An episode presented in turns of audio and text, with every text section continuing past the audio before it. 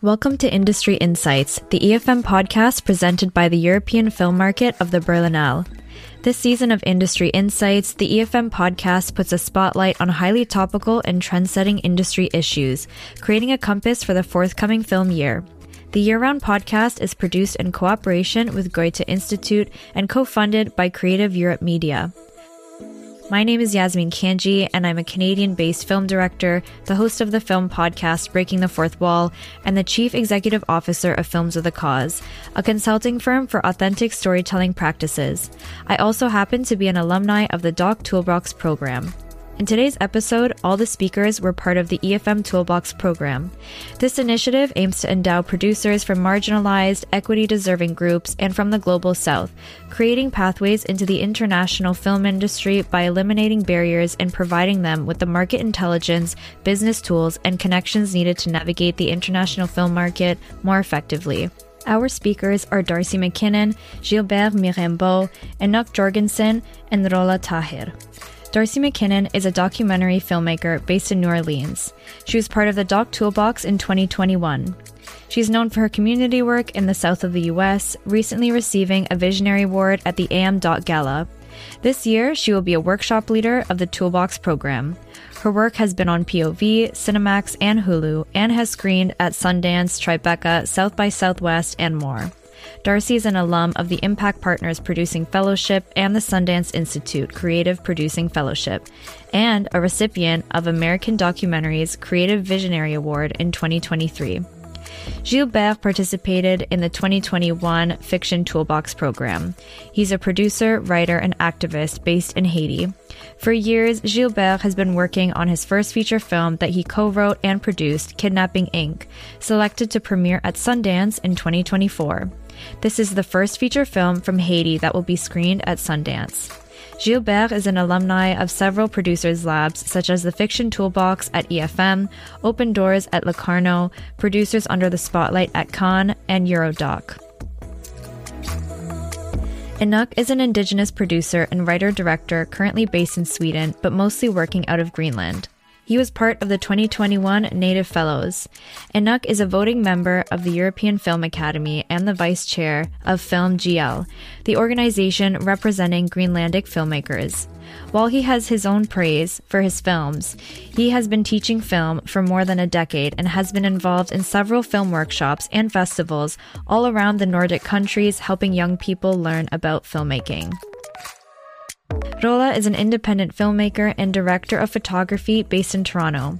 Rolla's first short experimental film, Sira, was selected to screen at the 43rd Toronto International Film Festival. She is currently in pre production of her first feature film, Jude and the Jinn, funded by Telefilm's Talent to Watch and New Dawn Film Fund. She brought this project to the Toolbox program.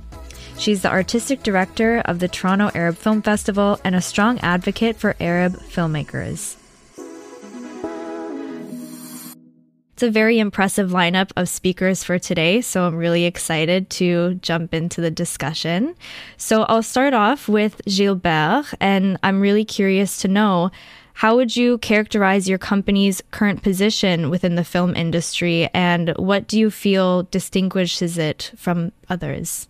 Uh, hmm. My company, Musca Films, uh, was founded in 2013. It's a sister company of Musca Group, which is a production, the, the leading production company in Haiti. We've been trying to do films. When I say trying, because we have no help at all, neither from the government nor from the private sector. There's no public funding locally and internationally. Unfortunately, Haiti has no international treaties. So it's hard for us to find funding just to make films. Besides that, there's no school, there's no movie theaters, there's no critics, there's there's basically nothing. So my company is probably the only one. There are others that are trying, and uh, probably two or three. And in the current cinematic landscape, uh, we produced our first film, Kafou, that won many prizes and awards around the world. and we have our second feature uh, that's going to be premiered at Sundance. It's a big thing. It raised the bar for most of the future generations, and hopefully, it will inspire others. However, it's it's it's quite difficult. It's quite difficult. So we'll see what happens next after Sundance. Uh, maybe we'll have some couple of uh, studios or executive producers, but currently it's it's difficult for us. Uh, mm-hmm. Thank you for sharing and congratulations. It's an amazing feat for sure. Thank you, Darcy. I'll ask you the same um, question. Um, thank you, and yeah, congratulations, Gilbert. I can't wait to see your film, and I'll be at Sundance. So Thank I hope you. to see it there. um, so I live in New Orleans, Louisiana, which is in the Gulf South, deep south of the United States. I'm originally from Florida. I started working in film in the Bay Area after college and um, really wanted to return and make films here. Um, you know, privilege and lack of privilege is relative, and I think I'm very well resourced because I'm I live in the United States and we have a lot of support systems. But I moved to New Orleans uh, 23 years ago with uh, as a dumb, uh, ignorant uh, child in my early 20s and thought that you could just like make films because you did it in the Bay Area and I should be able to do it, you know, in the place where I want to be. And really had a hard realization of how what the lack of, of capital infrastructure, human infrastructure, all the things Gilbert indicated, although we do have movie theaters in New Orleans. And two things. One, uh, Hurricane Katrina is where I, what I like to say radicalized me because I realized for how long filmmakers and predominantly white male filmmakers from uh, the coasts of the United States came to New Orleans and to the American Deep South to to take pictures and to tell stories from this place. And when we were evacuated and unable to come home, we saw those people being given access to our space and to tell our stories. And so from came back from Katrina, although I wasn't a practicing filmmaker at the time, I was a teacher, really determined to cultivate local storytelling. And I've been lucky enough to see over the past 20 years, both with the decentralization of the economy around filmmaking and with the um, decentralization of the technology around filmmaking that we've grown a really beautiful and strong independent film community here in New Orleans. And I try also to work in that and also throughout the deep south and our surrounding states like Arkansas, Mississippi, and Alabama who don't have those resources and, infrastructure and to just support filmmakers who are from this place to tell their own stories um, in those communities and I've been lucky to be able to do so. And I'm I'm happy to be able to make a living. I think that's a privilege as, as well. Thank you, Darcy. It's very important work. Uh, Inuk, I'd love to hear from you next. All right. So um, I'm a Greenlandic filmmaker um, based in Sweden.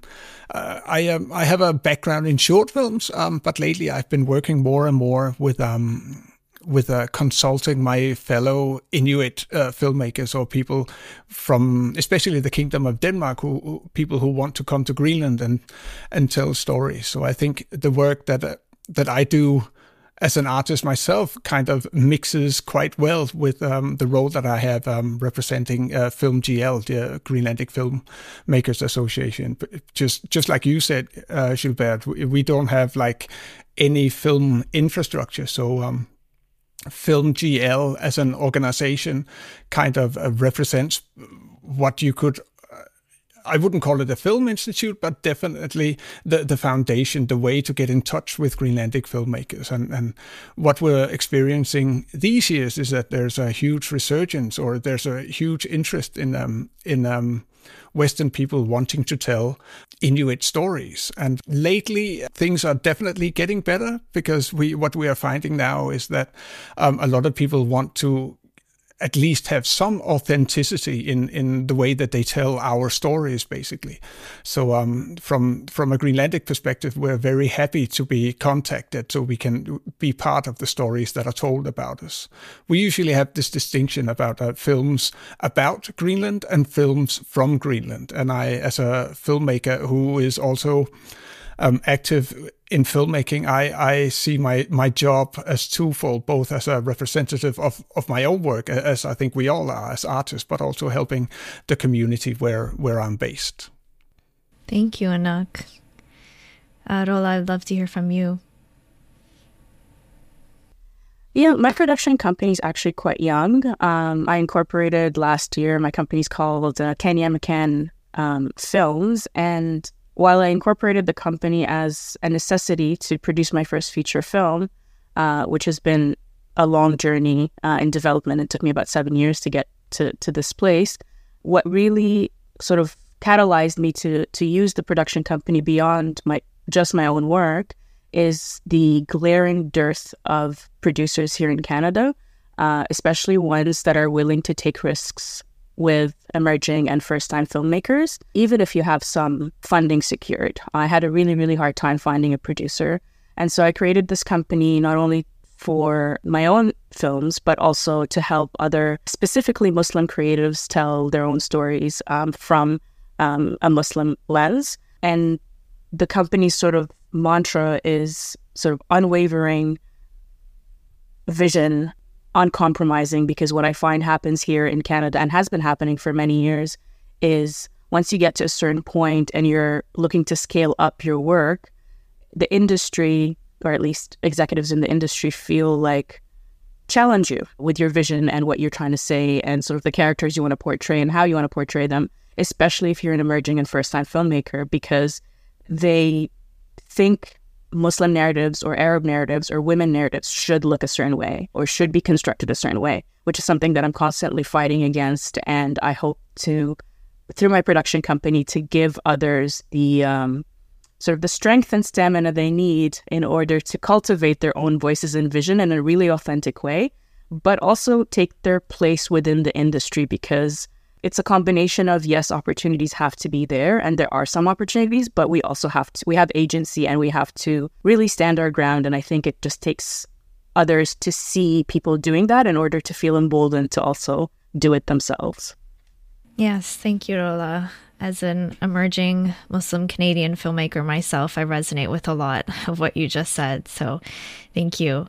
I, I feel like each of you have already alluded to what I'm hoping we can start uh, our discussion with the idea of the barriers that we face in the kind of stories that we try to tell in our local context. So, you know, given that this is a, a podcast for the European film market, and uh, a lot of us are going into the market this year with different projects, could we share some of the strategies involved in entering the international market? And if you could speak a little bit to any barriers you have faced uh, in these settings, any disadvantages as a creative from an equity deserving group, and how do you overcome these barriers?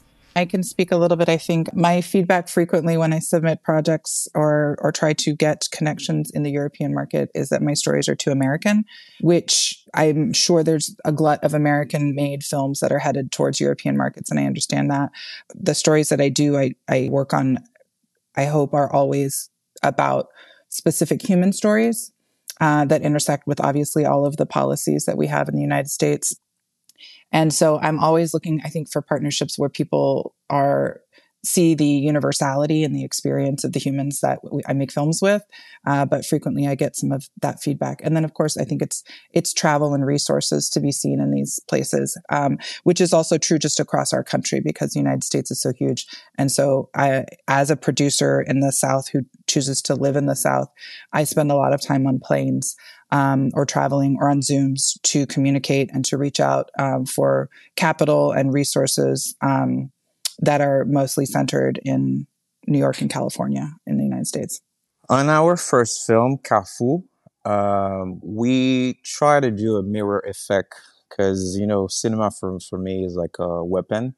You can change mentalities, uh, you can educate people, you can uh, raise awareness and of course you can entertain people. So uh, me that's the way i see it. So i treat serious subjects through humor. And humor i mean comedy is not really it's difficult to be this genre to to travel first off. Second of all another barrier is the language obviously because uh, it's in creole.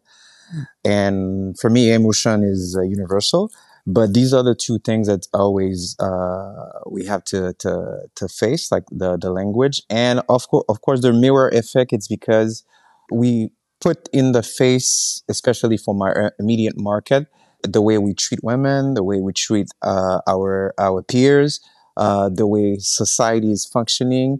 So, for instance, our last film, there's a lot of swears. It tends to be quite not homophobic, but we want to show people you guys are homophobic. So, what do you do after you're seeing this film?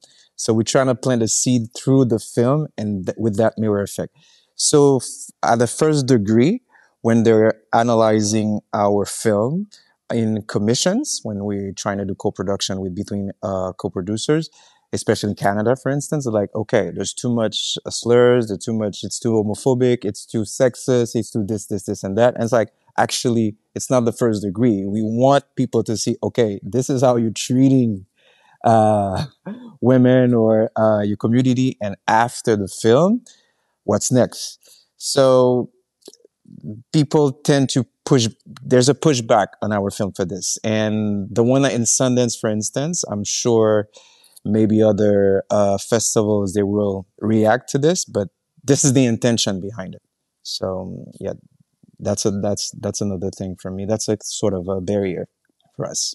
Um, if I may go next, actually, I so my first international experience was actually just last year at Berlinale, and I think I was really lucky because I was part of a cohort that was selected uh, through Canada's Black Screen Office, um, and I met a lot of Canadian peers there as well. And I think what set my experience and the experience of those in my cohort apart was how prepared we were to attend the EFM and the toolbox and just the festival in general. And I give a lot of credit to the Black Screen Office for preparing us, but also the the toolbox. Like we had a, a series of rigorous workshops before we we went, and so this is just kind of one thing that I wanted to highlight is that sometimes the opportunities might be there, but the preparation that you need in order to take full advantage of it might not be, especially again if you're starting out. And I think that this is more a call out for sort of the industry executives who are creating and making the, these opportunities available is that it has to be a holistic opportunity. You can't just, you know, give someone a, a festival pass and, and let them be on their way. These spaces are, there's a lot to take in and uh, they need to be prepared for that. So. Yeah, definitely. I, I completely agree with you, uh. Uh, I think um, one of the, with my own experience through Toolbox and um, and when I do my international travels, is that you know if, if, you may have a pass, but it's very nice to have someone else tell you the ins and outs and where to go and, and all this, because I think uh, a lot of the things that that I find at least is true for myself and my Greenlandic filmmaker peers, is that because Greenland is in a funny place geographically, right? We're part of the the Nordic countries as a as a former colony of Denmark, right? But we're also very close to to the U.S. and not really part of, of that thing. I think one of the biggest partnerships that that we have, even though we're not really a part of, you know, of Turtle Island, is, with um with imagineNATIVE in in Toronto, uh, even though we're actually not geographically but politically uh, a part of, of Europe. So uh, what I find when a lot of the the work and trying to get co-producers and all that is that we're kind of stuck uh, in the middle somewhere in, uh, in, the Atlantic between the the United States and America and uh, and and Europe. But um, thankfully there are programs like Toolbox, and people are at least in Europe. I find that more and more are interested in opening up to the global South, and you know, or or Arctic indigenous filmmakers. So um, things are lightening up, I think.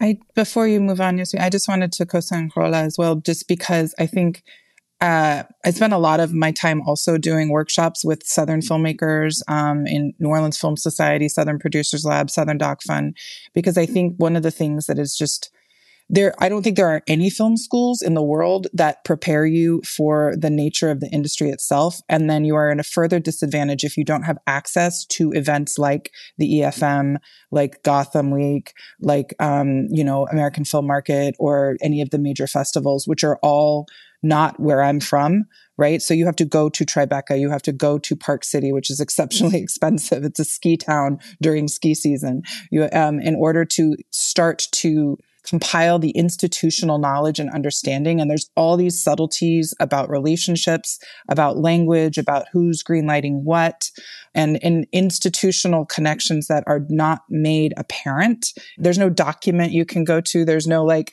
webinar you can take that's going to connect all of these dots for you. You have to literally go and go multiple years in order to make these connections. And, and if you are not resourced, think about how difficult that is for someone from an island in the Arctic or an island in the Caribbean or, you know, Arkansas to get the resources together in a given year to make it to Park City, Tribeca, and all of these places and, and Berlin in order to gain the institutional knowledge in order to later leverage it. It's just, it's so difficult. So I think programs like the, the toolbox and hopefully conversations like this can help like augment the understanding that it's like you're not missing something if you don't understand how these things are are connected. Like it's almost intentionally obfuscatory and you have to like really work as a collective of filmmakers from your community to make sure everybody knows what's going on and how to navigate these spaces for sure. Thank you, Darcy. And uh, this conversation, I think, leads really well into my next question, which is As a producer, each of you plays a key role in supporting local film cultures and new talents. So I'm curious with all of the work that you do balancing your own work at, you know as a producer in your projects and also working with your communities how do you engage in a reciprocal relationship with your local communities as you work I'm not sure if I have a fully cohesive answer, but I'll start anyway. Um, because in 2017, I co founded um, and I'm currently the artistic director of the Toronto Arab Film Festival. And Toronto, as probably many of you know, is a city of hundreds of film festivals. And I had been in the city for about 10 years or so, waiting for a pan Arab film festival to magically emerge, but it didn't. And so I took up the mantle, just like I'm taking up the mantle now of producing other people's work um, just because I think there's a there's a need. Oh, well, I know there's a need for it, and so I get a lot of feedback and I have a lot of conversations through the Toronto Arab Film with emerging filmmakers, with various stakeholders, and I try to create opportunities within the festival to sort of respond to that need. We're extremely under uh, resourced. Again, there's a lot of opportunity in Canada, but one thing that doesn't exist for film festivals, or at least younger film festivals, is sort of operational support. And so it's quite difficult and it's quite slow, the work that we're doing, but we are engaged with the community. And I think to the point where right now, even though we're still a small festival within Canada and internationally, anybody who's looking to connect with Arab filmmakers in Canada, they come to us first. And that just goes to show you that there's no other place for that. And I'm, I'm very grateful that, that it's, it's happening, but it is, it's quite slow. Um, and so that's how, and through the Toronto Arab Film sort of work that I do, it informs some of my work as well because I do meet Muslim creatives through that space. But I also, there's a great organization here called the Inspirit Foundation that engages uh, a lot with um, Muslim narratives and shaping those narratives in Canada. But again, all these efforts are still quite nascent and need a lot of support. I think what I'm trying to say is organizations that are small and still kind of doing that work within the community need the support because they have the direct contact. It's kind of like they're the middleman between, again, industry uh, stakeholders and then stakeholders within the community as well. Um, I'll say you'll find me at any event or Zoom or workshop that is about connecting filmmakers in the South with resources. I do a lot of I do a lot of, uh, you know, the South is this huge, diverse incredibly physically, geographically large region that has a lot of shared um, bonds, but also has a lot of differences. Um, and I don't think that I, I can speak for the, you know, and even within the South, we say the South and Appalachia as kind of distinct regions as well. But uh, we have a pretty great community in Durham, North Carolina, and somewhat strong communities in Miami, Florida, and Austin, Texas, and growing uh, filmmaking communities like in Memphis, in uh, Arkansas, and so I try to be as present as I can be at all of those uh, communities and events and connect myself with those folks. And I do a lot of, of Zoom workshops here in New Orleans and, and in person workshops here in New Orleans. My challenge, of course, is time because I also have my own projects that I'm trying to shepherd as a producer. There's a small but growing kind of community of Southern producers that are starting to get their first features out the door and, and be more experienced, which is great so I rely on them, Jameka Autry, Monique Walton, who just got a Film Independent Spirit Award in Texas. There's a few people that are like we can connect, and there's a few here in New Orleans as well. I think the big challenge is resources and time. I'm doing that work on top of producing my own films, um, which it sounds like you are too. So it's it's I think you know the history of extraction, there aren't tons of capital resources in most of the places where filmmakers need to tell stories. And certainly that kind of field building work isn't as resourced as it could be. And so just trying to support all of that and pull resources uh, to that work as well. Yeah, yeah, I, I, agree with both of you. I'm sitting here nodding my head. Um, I, I find myself as a as a Greenlandic filmmaker based in Europe. I, I find myself not like a, a, gatekeeper for my Greenlandic colleagues, but I hope they see me as as a as a not a, as a launching pad, but as someone who could help them get into contact with um with like European filmmakers. And um, you know, I am. Um, because it's such a question of resources, right? I, I too is is cheaper than a lot of my Greenlandic peers just because I'm based somewhere else geographically, which is a shame. But I also feel that it that's that for me it's it's both beneficial, but it also does, as you guys said, take a, a lot of work out of you to to be that um, not a trailblazer, but but in a way like like maybe the the first Greenlandic uh, filmmaker that a lot of Europeans who are interested in, in working with Greenland, the, the first one that they meet. And I've been around when I screen my films in Europe, at least. Um, people have, have never seen films from, from Greenland, and I have short films. They're a little bit easier to program, you know, in, at different events. So I think I'm, I've been quite blessed just by being located somewhere else physically than on an island in the middle of the Atlantic Ocean. Yeah. Um, I, am just going to jump in and say that um, because Darcy brought up the, the issue of time. And uh, while we're doing all of that, some of us are also um, family members uh, that support their family. And this is one thing that I'm also very passionate about when it comes to uh, sort of uh, changing the film industry, um, however slow, is uh, a little bit more support and consideration for creatives working who have families because it's quite it's almost impossible.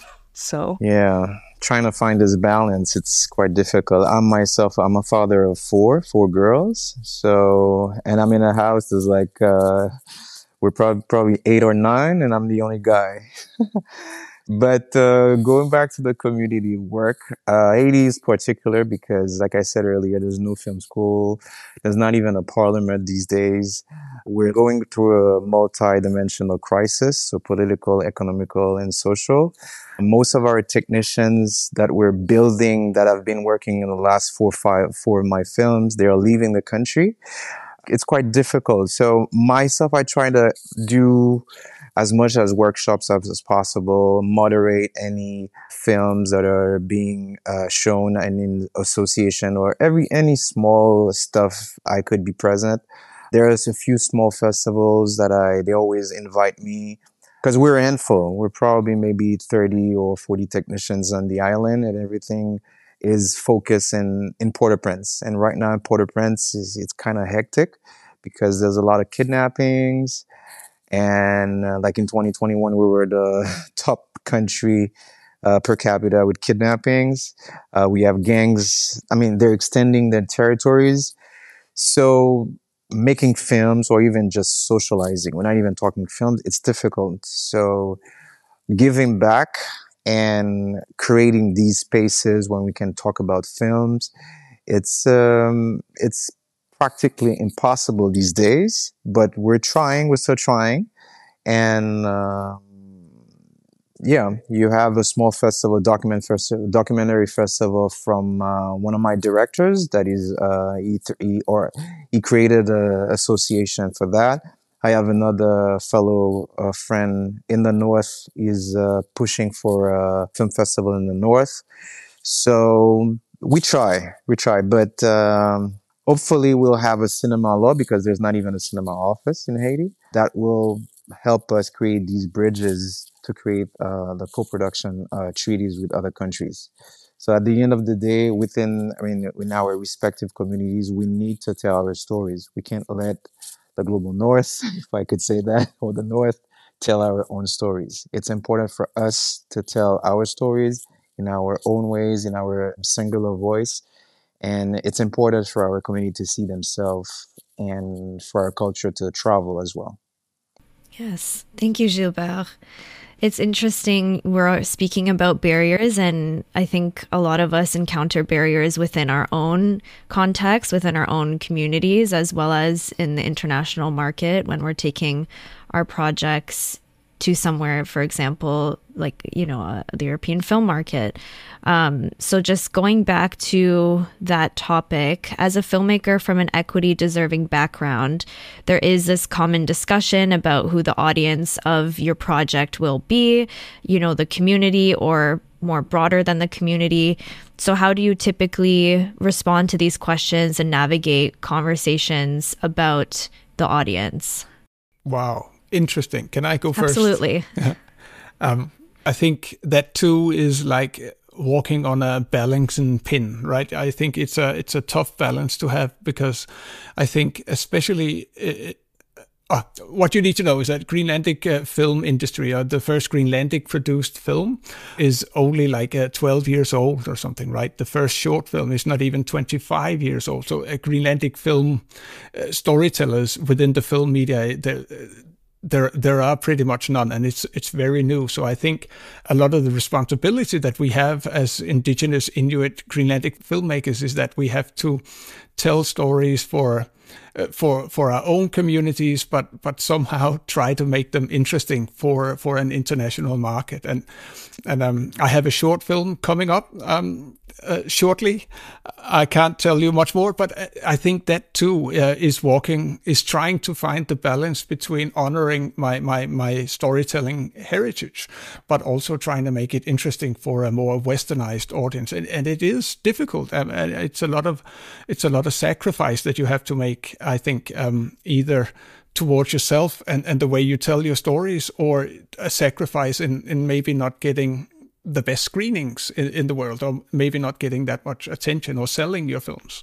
So I think it's it's definitely a challenge. I mean, I'll I'll try to be brief. I think I had a lot of difficulty starting out um, addressing that question, to be honest. But I think the more I um, the more I participated in various programs and incubators and just pitching and all of that, the more I learned that it's important. The importance of being t- two things: being very specific about who your audience is, and if you if you don't know that, the first step is to actually just know your your film in and out. And as long as you're authentic to that, I'm a really really big believer in the film finding its audience. It might not be where you think it is, but it will reach people. And I think that being uncompromising, at least to start, in order to sort of cultivate your core as a creative, is really important. Instead of starting out being shaped by the industry because you'll lose yourself very quickly. And so, if you don't know who your audience is to begin with, just really focus on what the film is and then see who it connects with. And through that, you'll you'll start building your own audience and, and they'll come to you actually for because they'll know what you're what you're all about, basically. So I, I really just want to make it clear that it's really important to know what you're trying to say and how you're trying to say it. And I found that because I've made a few short films before this feature, there's the themes of the film and the content and the narrative, but there's also how you tell it. There's the aesthetics and the form, the formal parts of it. And these can be speaking to two different audiences, and that's great because you know your story can be very specific to, let's say, my story to like a Sudanese Muslim woman, immigrant, but then the formal part of the film can be inspired by the French New Wave or something. And so that will speak to a completely different demographic, right? I think, Rolla, I would want to again co-sign. Um, can we be friends? Because everything you're saying aligns. I think there is a sense that if you are making stories about underrepresented audiences of any kind, that your job is to kind of like fit into a mold of underrepresentation. And um, I want to support films and filmmakers of all kinds. So I have you know, small films that are, you know, super artsy and lyrical. And I have films that are in production right now that I hope to be very big and commercial. I also am, in terms of audience, as a Southerner who also benefits a lot from white privilege, interrogating whiteness and interrogating the history the history of like terrible policies and terrible white people policies in the south is part of what i'm interested in and how my access can actually where the people in my films are not necessarily representing like the people i i agree with or whose politics or or, or community i share which is, I think, a different conversation around impact and audience and how you're trying to utilize your film rhetorically when it comes out into the world. Um, so I think it's it's different for every film where your audience lies, and I don't want us as uh, filmmakers to be like, well, if we make Greenlandic films, they have to exist in this kind of like you know, this primitivist ideology of what native filmmaking must look like, right? Like, I hope that we can all make giant splashy commercial films and crazy experimental lyrical art films. And the comedian Roy Wood Jr. is an EP on a couple of films that, and he came out recently with a, in an interview saying it used to be that the kind of gatekeepers looked for talent and then helped you build an audience. And now they're looking for your followers, your audience and asking you to define your audience before they've, and, and they're not actually interested in your talent. So I think again, like finding out where your creative life is and where you're and what you're trying to say rhetorically as a filmmaker or as as a filmmaker across time is at the end of the day across your career and across multiple projects going to be more important than being able to target an audience quadrant not that it's not important to, to know your audience but i think it's more important to know what you're trying to do and execute it well and then find your audience Thank you for what you said, Rolla and Darcy. I really, I totally adhere and uh, inspire. I'm inspired by it by, as well because for me, it's in my films. I try to learn something. You know, I want to learn. That's the first thing, and I want to. It's like a conversation to myself, and I'm seeking my own truth. So authenticity is a is it's it's important. I don't even think about the audience. I just, I need to, uh, let's say I'm doing a film about kidnapping. So it's affecting me directly, my community. And for instance, my uncle was kidnapped twice. So for that, I'm connected to that. And then the emotions, everybody will understand the emotions. So I don't think about the audience. After at a second level, when the script is done, because I'm also a writer, then I kind of tweak it down to make it like, uh, you know, certain part to fit, let's say the, the length in the scene, or if we're talking about fiction, what a documentary is something else as well, totally. But like I, am I'm, I'm gonna be brief, but like what Rolla was saying, you have to be true to yourself and authentic, uh, and authentic, and authenticity is the key for me. Yes, I completely agree. And I always believe that the more authentic and specific your story is, that the more universal it becomes and the more the human emotion really becomes the focus of your project. And of course, then that creates the audience. So, to wrap up, I have a final question. What is your work's long term vision regarding its influence and role within the film industry? Hmm. it's a tricky one. yes. Well, if I start, um, may I make film to become immortal? I want to be remembered for my films, not Gilbert, but the stories that I'm telling. And stories, they are universal, just like you said. Uh, they have to come and, like, uh, you know, they just grip you, you know. Uh, if we were fo- uh, following these molds, like these eh, classic movies that we know that are amazing they would not be amazing because they're eternal they're immortal so i want to be remembered for the films that i'm that i'm making and how they probably will plant some seeds in people uh, mind and maybe change my immediate community of course and maybe have a bounce back on other uh, communities in the world so that's the way i see it um, I'm making films. I think I go back to that Katrina moment. I'm making films because I don't want to live in a place where the only stories told of that place are told from people who aren't from it.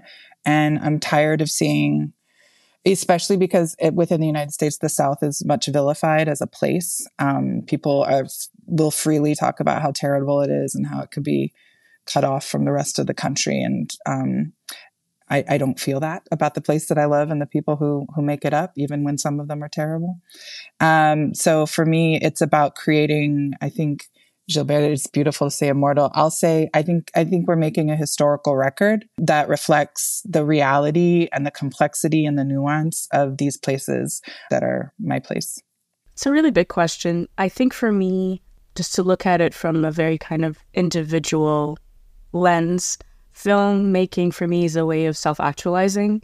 Um, and I hope that, you know, through doing that and, and others sort of observing and participating in what I'm doing and, and hopefully how I'm changing um, things within the industry, that they are able to do the same um, within their own lives. So make the films that are truly authentic to their their experiences, but also just what they want to say and to help them self actualize as people. Yes, I, I agree with all of you. I think it's I think as as storytellers we, we, we have an obligation to to look within ourselves when we tell our stories. And I think and I think one of the things that I find very interesting that I that I see popping up all around the world through um, initiatives like the EFM Toolbox is that at least even for someone who is considers himself uh, indigenous and, and a minority, at least within a European context, I I find my eyes have been opened to films that I that I did not have a chance to grow up with. I mean, even when I grew up in Greenland, we saw a lot of uh, American Hollywood films, and I think today just being able to watch film from the Sami community, from Muslim communities, I think it's such an important thing, and I am and I would consider myself um, a very successful person if I could contribute um, in telling stories that are from Greenland and not about Greenland. And I think to me, that's a huge motivational factor. If I could quickly add to what Darcy said, uh, thank you for sharing. Thank you for saying that since my English is very short, but uh, I said immortal. What you just said, it's, exactly what, what it means to me. It's me, I want to spark these difficult conversations through my film. And whatever the subject, especially based on where we live. And like today, there's not even a parliament in our country. And there's not even a judicial system. So if you steal uh, like a, an iPhone, you're going to go to not even prison, but you go you go to the police station and you spend four years there, five years just off an iPhone.